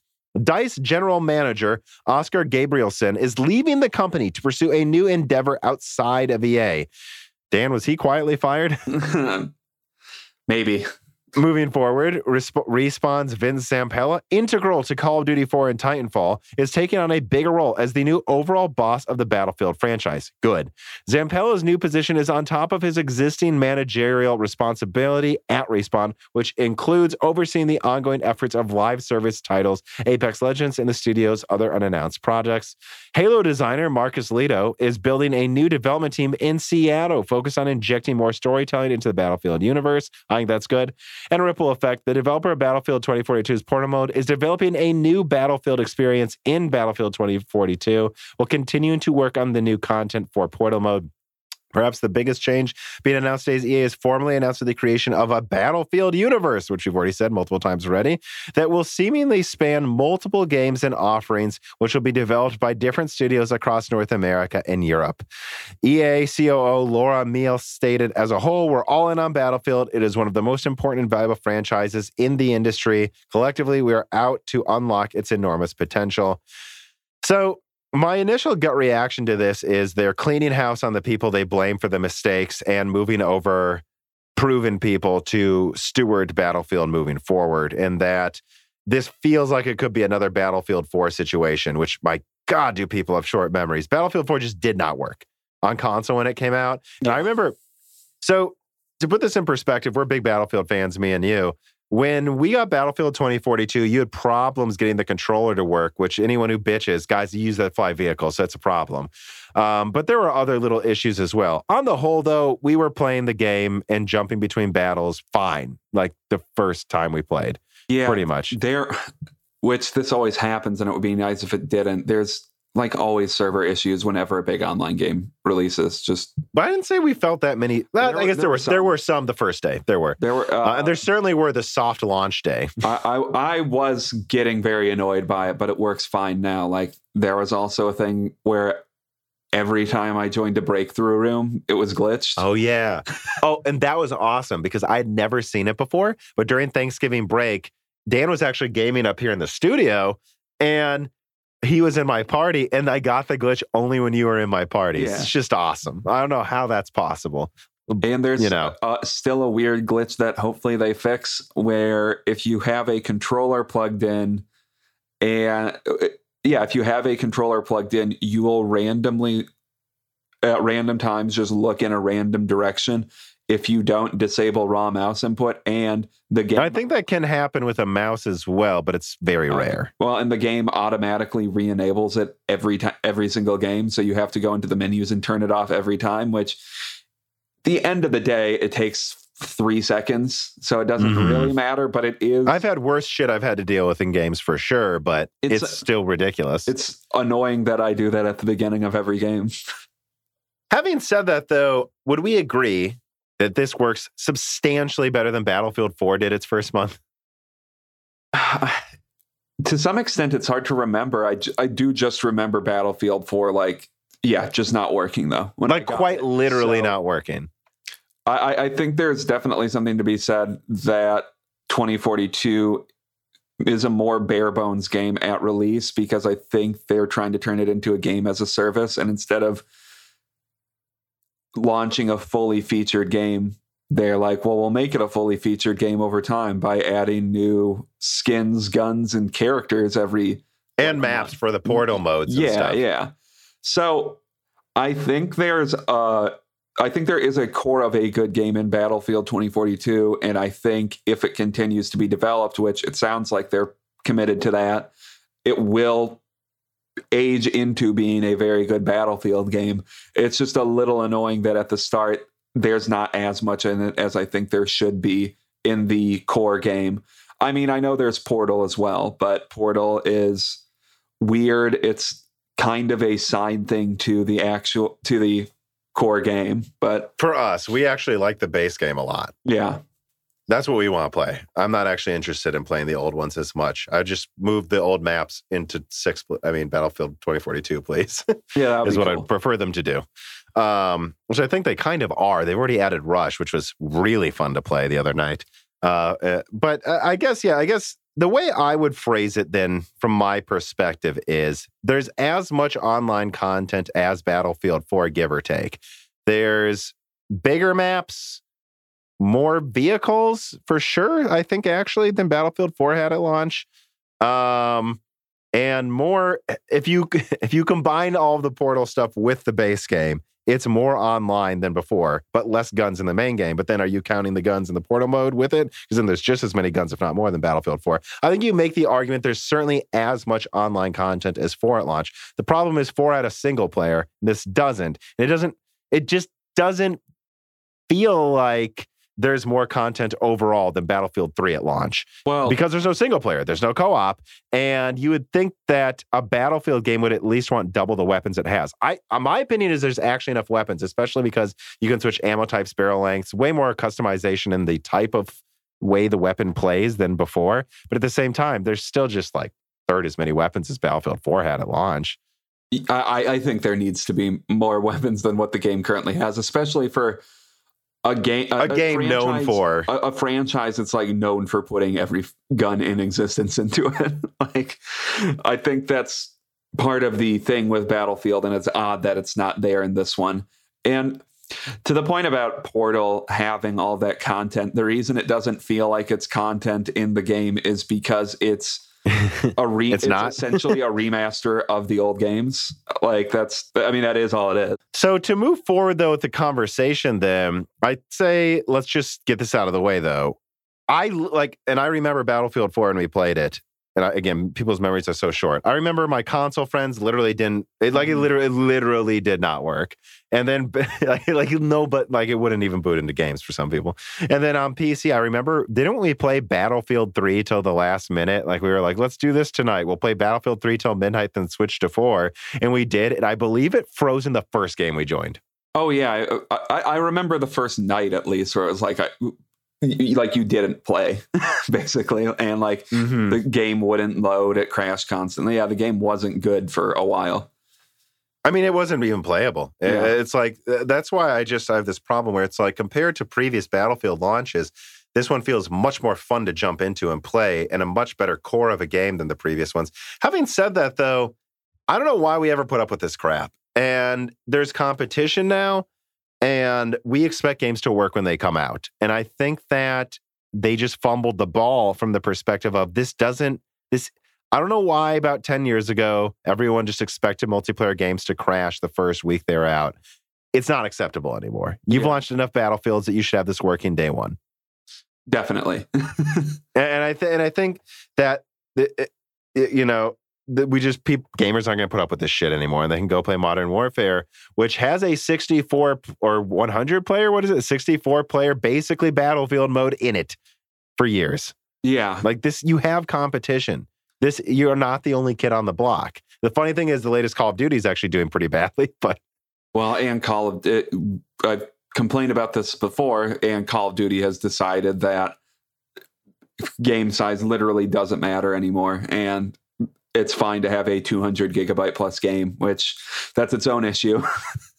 Well, but let it, so we, okay, but so we, we agree it works better than before, but it's unacceptable that this is an online only version that has this amount of problems in twenty twenty-one, whether you yeah. like it or not. This is unacceptable. Is it salvageable? Yeah. That's the next question here. Yeah, I mean, I think it is. And I think what this shows is that... Um, this whole, this article specifically yeah, this article that we started this with. Is that they're trying to... Uh, they're addressing the issues people have with the game, and hopefully they will fix it going forward. Because I did bring this up to you. DICE does have an issue with launching a game that works at launch. Just straight up, they do. And it's like, when I saw one of the heads of DICE was, you know, leaving, why is, would he be allowed to keep working there? If this keep, this is unacceptable. Your job is to launch working games. And, and I would say since bad, since I'll, I'll put it more clearly, Battlefield four onwards, every single game DICE has released has been met with some type of controversy, pretty much. Mm-hmm. Like Battlefield one probably worked the best at launch. Yeah, yeah. Battlefield one worked pretty well. I think there were some netcode issues, but yeah, mm. I, I guess largely said. But there shouldn't have been even then too. It was I, better than now, but I would say largely ignoring Battlefield one, which is probably the best received Battlefield in the series. Every game they've had has had major issues though at launch. Um, mm-hmm. And maybe not Battlefront, but my friends that played the first Battlefront essentially said, yeah, it works fine, but it's like half a game. Oh, yeah, and I played it. There were like oh, barely any maps. Yeah, and I don't understand what this is. So anyways, though, it, it's good, I think, that they're taking the person that made Call of Duty four, Titanfall, and Apex Legends to oversee this. Um, Although, I think we agree on that. I do think it's interesting how that will work, because if he's going to remain at Respawn, like, that's managing two studios, one from Finland and one from California. Mm. Sounds like it might be difficult. Um, but yeah. I think Vince Zampella is clearly a really competent manager. Like, he's what behind Titanfall, Titanfall two, and Apex Legends, uh, Call of Duty four, Call of Duty four. Uh, why can't I, that Star Wars game that came out recently that everyone liked? Yeah. Well, yeah, nice. No, I keep effing it up. Fallen Order. Fallen Order, Jesus. Yeah, it's two words. Yeah. yeah. Um, well, okay, so we agree he's good. It's good he's taking over. And, you know, it's also, I think a, a thing that I've seen reported on that I don't understand where they're getting this from is this idea that they're turning it into a yearly release schedule or like, like, because when I see, like, for example, Marcus Leto building a new development team in Seattle for single player, I think I've seen some people go, what? So now they're going to make a new one every year? And I'm like, mm, no, I think this means they want the next one to have a good single player and they're going to have a different team build it. Yeah, I think so. Yeah, okay. I just want to make sure I'm not crazy. And everything else here makes sense to me, adding more content. And, you know, they were apparently going to put a Santa skin on, I don't even remember that operator's name. What is it? Uh... I don't remember, but the, one of the characters in the, uh, one of the people you can, yeah, the operators, as they call them in twenty forty-two, has a beard, and they're going to give him a Santa outfit. People complained, and they're removing it. They're not yeah. going to ever release it. And I think that, look, I don't want all of my games to look like Fortnite vomited on it. And that, honestly, over time was ruining Call of Duty Modern Warfare for me, which was really a gritty, excellent campaign with the online that started that way and then slowly just turned into... I, anime girls jumping around in cat ears fighting Jigsaw from the Saw movies for and some Bruce reason. Willis and um, Sylvester Stallone. Sylvester Stallone for some reason. And it's just absolutely absurd. Can we have one online military game where it's either not a hyper-realism sim or just, again, like Ready Player One vomited in my game? But Ready Player One's really cool, Tom. I want every piece of media to be a cross-media thing where there's marketing for something else in it. I, I if I'm not being advertised to one hundred percent of the time, I don't know what I'm I doing. Get scared. Yeah. Yeah. Tom, I lose my bearings. If I don't see Bruce Willis from Die Hard once every three days, I get anxiety. So yeah, it's very scary for me after the Christmas period yeah. because they stopped showing that movie on T V. Um, no, I, I, I think then here's what I think me and you agree on. This is one hundred. You know, I see a lot of people saying. I, I see people overhyping the problems though too, and I can't help but feel like. There's just people that root for E A to fail and are mad at DICE's past mistakes. And this is a new one, but that this is absolutely, for me, the funnest to play Battlefield at launch I've had in a, since one. Yeah, I mean, well... Which I guess yeah. is just five, but sure. And, you know, I, I will see what how whatever they're doing with expanding the twenty forty-two universe works. I... I don't know if that means that they're going to do another Apex Legends type thing or what, uh, but I, I don't even, I'm kind of sidestepping whatever yeah. the, that type of content is. I'm just saying, like, I think this is more salvageable than people realize. Like, the operators are just customizable class people. Just yeah. make them into class people then. It'd be easy to do, actually, I think. Yeah, the, the uh, operators thing is a little unintuitive and kind of annoying sometimes, but it's, It's not a huge departure. They're just repackaging their class system for some reason because, once again, people think that everything needs to be a hero shooter right now because one game that came out like six years ago has made a billion dollars. It reminds you of Call of Duty four, where it's like, for some reason, Resistance two had a knifing animation. It's like, really? And then, like, Halo O D S T had it or something. Like, it's like, yeah, not Halo, not every shooter needs a knifing animation because Call of Duty four did it well, you know? And, you know, back then, I remember games like Killzone three and Bad... It was Bad Company two that did it first. It was Battlefield three, I think, that had that kill animation thing they added that was really cool instead of knifing. Yeah, so, and it was successful because you didn't just completely copy everything that was in the previous successful game. And I don't understand where this is coming from, why everyone thinks that being Fortnite will be good, because that means, you, well, you're going to be better, you know. Are you going to be Fortnite. better at hosting a virtual Travis Scott concert than Fortnite? No. Because that's what apparently Fortnite's doing now. Fortnite yeah. is apparently. Well, not anymore with Travis Scott, but... Specifically, yes. But I don't know. I guess that's what I want to say is I think this is actually more salvageable than people think. I yeah. think it's very straightforward. Whatever they were planning to do with adding guns to the game just should be added without needing to unlock them in the base game in the next month. As many of them they can just drop right away. And then adding maps right away. And then just organize the operators into classes. And for us, almost all the bu- most of the bugs are just gone already. So I feel like if they just iron out the bugs this month, repackage the operators in quarter one and then add tons of guns. I, so far, it's more fun than I felt a lot of Battlefields were. It's just they have to do those things. Thank God it sounds like they will, though.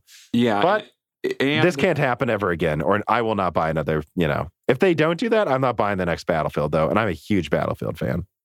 Yeah, I, I agree. All right. I think we've spent enough time on that. Uh, might have a... Uh, YouTuber, a giant Battlefield YouTuber on to discuss the situation of the game soon. But until then, let us move on to the wrap up. So let's just go through these stories quickly that weren't big enough to get their own story, but are worth mentioning. Uh, A forty-five hundred officially announced is the twenty gigabyte professional card in between the A four thousand and A five thousand. I haven't gotten information on pricing yet from a contact. I should soon. I might even get one for testing. And I seems to sound like this is G A one oh three based, which kind of is the elephant in the room that it would be. But I do actually have one source telling me that so far. I'm kind of saving a lot of that for maybe another end of year, you know, information leak video. Uh, we'll have to see. I think that's interesting, though. Uh, let me see. There's a new G- Chinese G P U manufacturer. Uh, nothing for me to really say with this one. Yeah. What is it? InnoSilicon? Yeah, I mean... I doubt it will get a release in the U S, so I, I don't think we're going to be testing it anytime soon. Yeah, and it's like, uh, you know, this is one of those clickbaity things I saw a lot of people report on, just because it's like, whoa, a new G P U manufacturer, but it's like, eh, look, guys, its performance isn't very good. They're just brute forcing it with tons of G D D R six X to try to make up for the fact that they can't make a graphics card as good as, you know, NVIDIA, A M D, or probably Intel.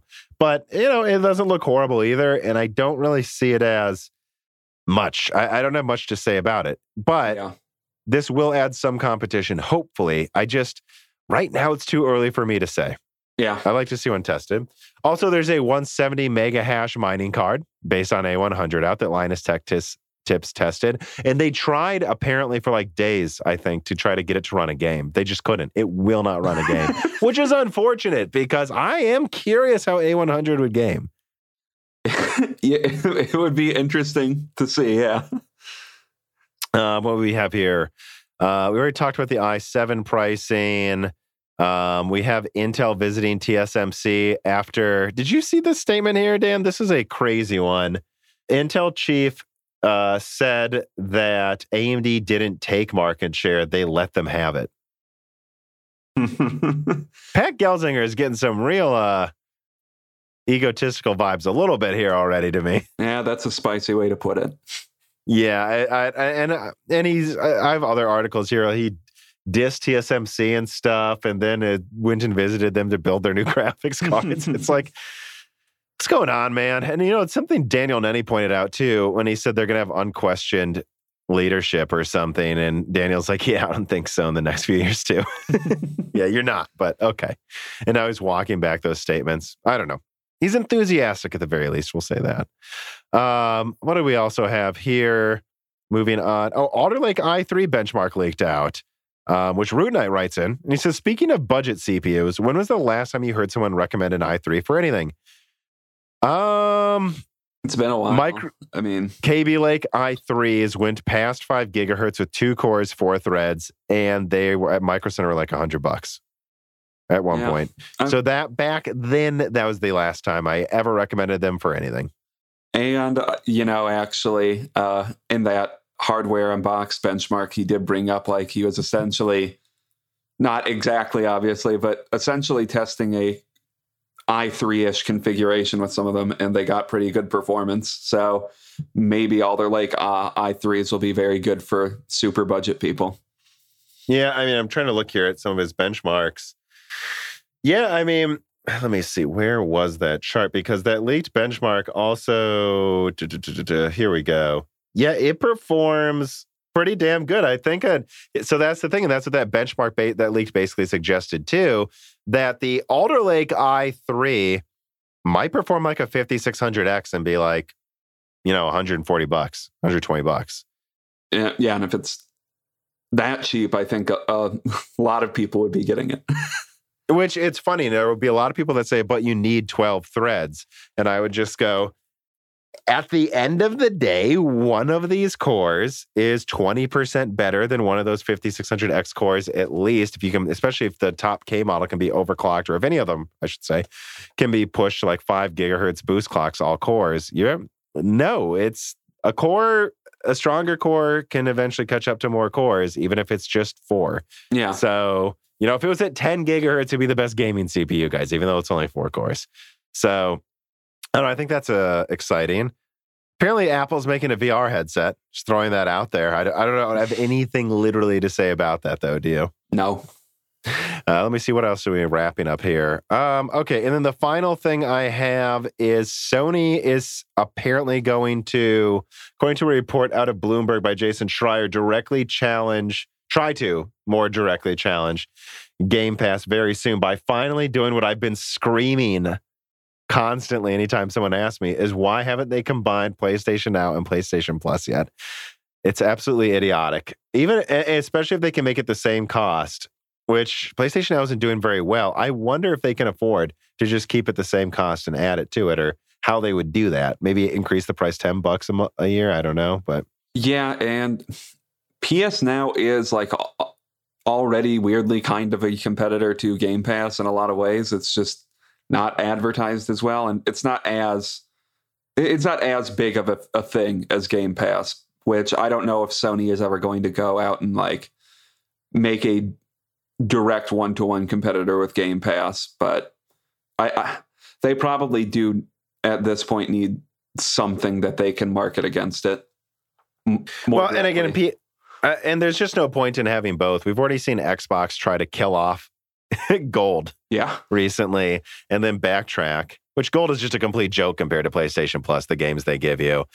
Look, I just think it's common sense, dude. Now isn't selling well or isn't that successful. Combine Now and PlayStation Plus, make it more consistent what the offerings are, and they can probably afford to do it without increasing PlayStation Plus's cost at all for a while. Become successful, pull the same thing Microsoft is where they slowly increase the price. Yeah. Not saying I want them to increase the price, nor that they necessarily will if they don't think they can get away with it, but I, I just think this is long overdue. Yeah, it definitely is. All right, let us get finally here to the final reader mails. Uh, Mazaria writes in and says, hello, Tom and Dan. I just finished Broken Silicon one twenty-nine. That was with the indie solo dev. And your discussion on the usefulness of ray tracing near the end got me thinking. What if games started utilizing ray tracing hardware for accurate sound propagation that changes based on the environment? That seems like something that could be useful in any game, as well as able to be done by the somewhat embryonic R T hardware we're stuck with for now. I'm also curious about how tensor cores and other A I-related accelerators can be used to implement large-scale voxel rendering in the future. Now, that's a whole topic of its own. It certainly is, my friend. I'm not answering that part. But I find it fascinating, and would love to know what you think. Uh, I believe the PlayStation five is doing something with a three D audio compute unit. Yeah, there's something that they there. compare to that. You know, I think it could be useful uh, for doing that. I think the one thing is if a lot of people would even benefit that much from that type of sound. Even if they did, can they can they market it? Because you don't That's you have true. to have the right speakers to hear the difference and have the unit to hear the difference as well. Like, I have a dedicated sound card. It definitely sounds better in here. And the P S five has its own sound processor that I think makes it sound incredibly good in games. But the problem is, yeah, that works in a console, I guess, where you have a checkbox and it only takes up this much space on the die. I just wonder how much performance would change based on trying to do that, and like how much effort needs to go into it. And like at the end of the day, is everyone just going to look at average frame rates in a comparison anyways? Yeah, probably. That's my concern. Yeah. Magnus also writes in. He says, hi, Dan and Tom. I've been wondering for a while, would it be possible for Intel to make a quicker node leap than T S M C to catch up? Is it too simple to assume that Intel could buy their way out of the node shrink issues by buying the newest tech from A S M L? Or does T S M C have some kind of advantage in how they produce their wafers that Intel doesn't have? Well, I've already done leaks about this. They've been buying A S M L for years. I've been buying from A S M L for years, so don't assume they're not trying to do that already. He says, and, and couldn't Intel just simply copy those advantages and process technology?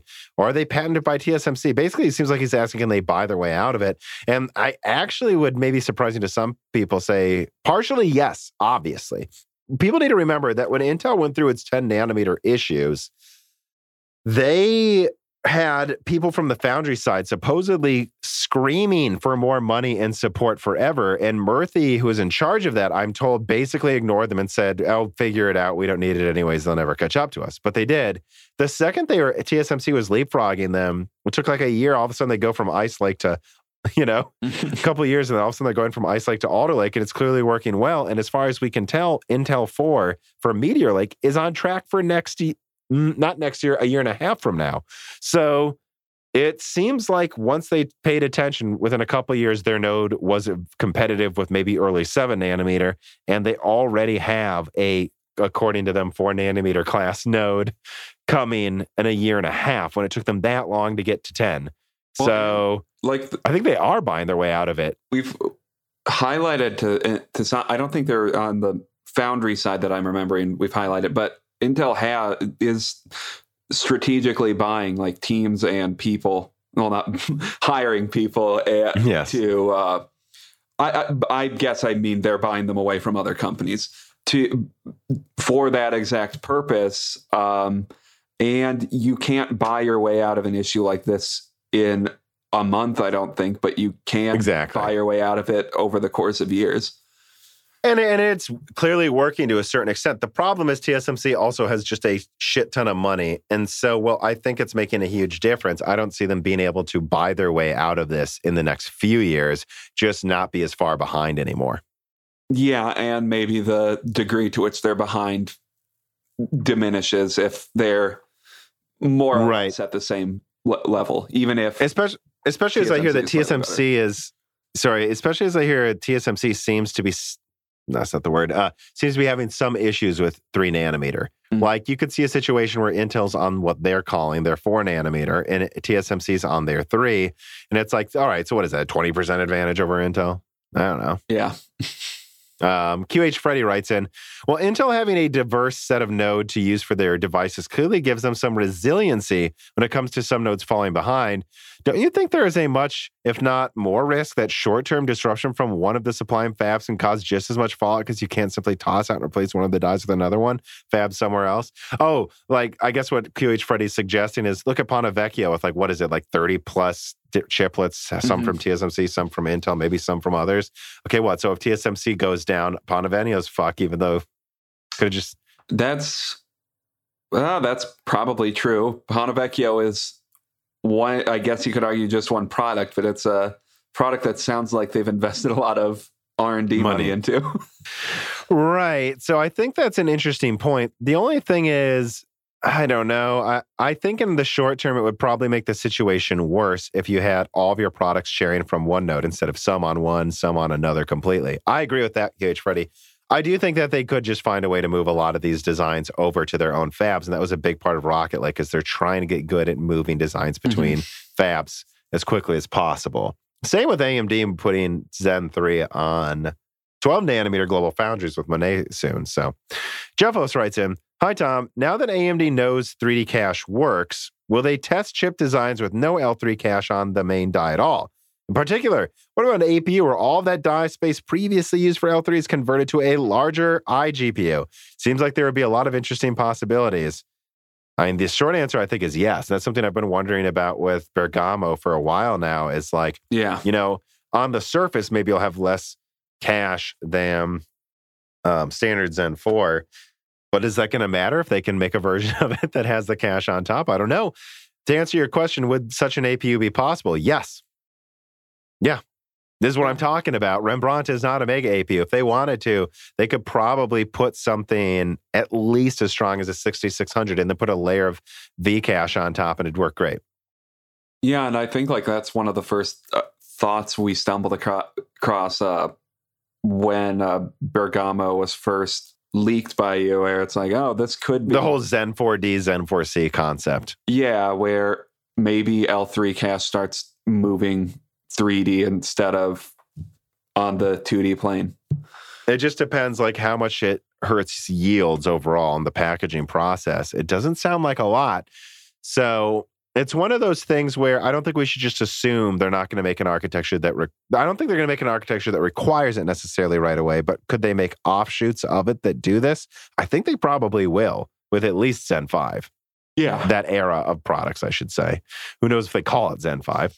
Uh, Tick Dickler writes in, Tom, is one forty-four hertz the fourteen forty p of refresh rates, where it's just a stopgap between standards, or is there a specific reason for that number? Practically, it seems so close to one twenty that it's bugging me, but I just spent two years learning about cable standards and can't afford to dive down another rabbit hole. Um, I forgot the reason for that becoming a standard on desktop P C gaming, and I guess then laptop screens as well to a certain extent, although a lot of laptop screens now are like one sixty-five hertz. I don't know, it just kind of became a standard on P C. I think a lot of it was signaling rates, to be honest, and that's what they could easily just get to. Um, is it a fourteen forty p of frame rates? Mm, I would say like one sixty hertz, one sixty-five hertz is.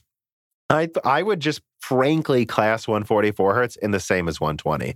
And I just think on T Vs, they're just going to stick with one twenty. It's what the consoles are going to stick with. I think on P C gaming, a lot of people will have one twenty hertz, one forty-four hertz, sometimes I've seen ninety or one hundred hertz, but all of those are kind of grouped together. And that the next full standard is like two forty probably. Yeah. I do wonder a lot of the time with monitor technology advancements if a lot of people just won't care about two forty hertz. And, you know, if one forty-four hertz, I don't think it becomes like a the fourteen forty p of refresh rates. I think it's just going to be a thing that people, some people have like forever, just because that was the most convenient monitor for them to buy at the time. And it's more or less one twenty hertz. I mean, it's, that's how it's I higher. think about it as well. It's like, I think if you have a console, it's running one twenty hertz on your one forty-four hertz monitor, but I don't think most of the time it costs them almost any extra to make it a one forty-four hertz version. It does sometimes, especially at the limits of technology. Like, basically my four K one twenty hertz monitor is a one forty-four hertz, but because of DisplayPort limitations, it's just one twenty hertz really. In effect, it's just one twenty hertz. Whereas you have newer H D M I on your new monitor. Dan has a new monitor, just so everyone knows. Hey. And yours goes to one forty-four hertz easily. Yeah. And it's just because it can, because of the signal. My panel can do one forty-four. That's the mo- main limitation. And I would just say, I don't think it's a fourteen forty p stopgap. I just think if the tech at that resolution allows you to go to one forty-four, most of the time the panel's capable of it. And so that's what they just go to. Mm-hmm. And you'll see plenty of monitors where it's like one sixty, one fifty, one, like there's all types of wonky stuff in between one twenty and two hundred hertz. And in fact, most of your monitors can be overclocked if you want without any artifacts, at least ten. So what, should they have sold it as a one forty-eight hertz monitor? They probably could have with literally zero downside. But yeah. that's not the kind of standard, you know? Yeah. Well, Dan... that is the end of the final reader mails. Another, basically, we're just always queuing in here on a tight two hours, aren't we? Yeah, pretty much. Tight, tight, tight, tight, tight. It's a, what is it? Tuco reference from Breaking Bad, uh, anyone wondering. But um, on that note, I am exhausted after putting out a video today and recording this podcast. Of course, if you are supporting us on Patreon, you're getting this early and ad-free, and please tell your friends about us. You know, subscribe to us on your podcast apps, go to that podcast app and give us a review, hopefully a good one. And, you know, just spread the word of Moore's Law is Dead. It really does help so much. And um, I don't know. Any other last words, Dan? No, I don't think so. Yeah, you look pretty, you look like a tired boy. I am too. I have a dog here who's scared of thunder still. All right, everybody. Thanks for listening. Bye. This podcast was brought to you by the YouTube channel and website Moore's Law is Dead. Moore's Law is Dead and Broken Silicon are trademarks of their creator, Tom. That guy is me, and I am indeed the creator, editor, writer, and showrunner of Moore's Law is Dead podcasts, videos, articles, and other media. However, I don't do this alone. Moore's Law is Dead is a team with Broken Silicon co-hosted by my brother, Dan, audio editing by Gerard Cortez, and special assistance by Carbon Cry. Find all of our information, including the information of sponsors you can support, at w w w dot moores law is dead dot com. If you would like to send fan mail or hardware to us, please mail parcels to Moore's Law is Dead at P O. Box six oh six three two in Nashville, Tennessee, zip code three seven two zero six. And speaking of fans, patrons are what makes Moore's Law is Dead content possible. The aging business model of spamming ads all over the content is dying. The future of media will be built on fans paying for the content they actually want to exist. And so if you have the extra money, but only if you do, please consider supporting us. For just two dollars a month, you get access to the exclusive podcast Die Shrink, voting on subjects of future podcast episodes, the ability to have your questions read aloud on Broken Silicon, Die Shrink, and Loose Ends, and of course, access to the Moore's Law is Dead Discord, full of like-minded people who would love to meet you and talk to you about computer hardware. I am one of them. Additionally, higher tiers get access to ad-free episodes of Broken Silicon, the entire back catalog of Flyover States podcasts and other projects Moore's Law is Dead is done, and thanks in the credits of videos and other perks as well. And hey, if you can't afford to support us, please do share Moore's Law is Dead videos and podcasts with friends and family on social media, Reddit, and forums. And give Broken Silicon a five-star review on Apple Podcast or your preferred podcast app. All of this really does help so much. And if you'd like to advertise on the podcast, hire Tom for consulting, or are a person of interest who would like to be a guest, please reach out to the email address m l h b dead at gmail dot com. But as I said, this podcast would not be possible without its patrons supporting it, and so now it is time to give a personal thanks to the greatest of the fans. The following supporters are at the ten gigahertz or higher producer levels. Brad Medlin, Telos, G U K, Benny Berlin, Justin Yant, Thomas Rupp, I Love You, Lynn and Jim, Ivan K, Tom Bailey, Mohammed Arkawari, Frederick Lau, Metrocore, Justin Paris, Zachary Martin, Terrence Herod, Drita Full, Phil S, D three one three three seven Antics, Jackson A. Miller, Jesse Jeskowiak, Josh Law, J B G, Travis Goody, The Mechanical Philosopher, Lebo King Kilo, Fatboy Disru, Daniel Hyde, A Guy in P A eighty-one, Nathan Mose, Cole Attic, Matt Salem, Aaron Close, F seven G O S, Matthew Landavazo, My Name Is Nobody, Judson N. Alethros, Jensen Wang, Hey There's a Kitty, Greg T. Wanta, Rentaro Matsu, Kata, John Jameson, Sam Venso, Matthew Lane, Mark Raidmaker, Jan Rauner, Chris Licata, Michael McGee, Meyer Techrans, Eric Jackson, Jonathan, Patrick Groh, Evan Dingle, Dominique Cox, Stefan, Original Ross, Anthony Gareffa, Joaquim Hagen, Teak, Autumn, Sol Connor, Michael Acosta, Andrew S. C. Jitz, Aaron Keith, Gregory S. Hacker, Endless Lions, Tom San Filippo, Justice Brennan, Zutsu Taylor, Trevor Powers, Stu, Elenia, Nana, Daniel Nishmal, Franco Frederick, Dan Kalinowski, Ian Clifford, Exhil Cisneros, Leighton Perry, Joseph Kerriman, Brett Summers, Blake, Devin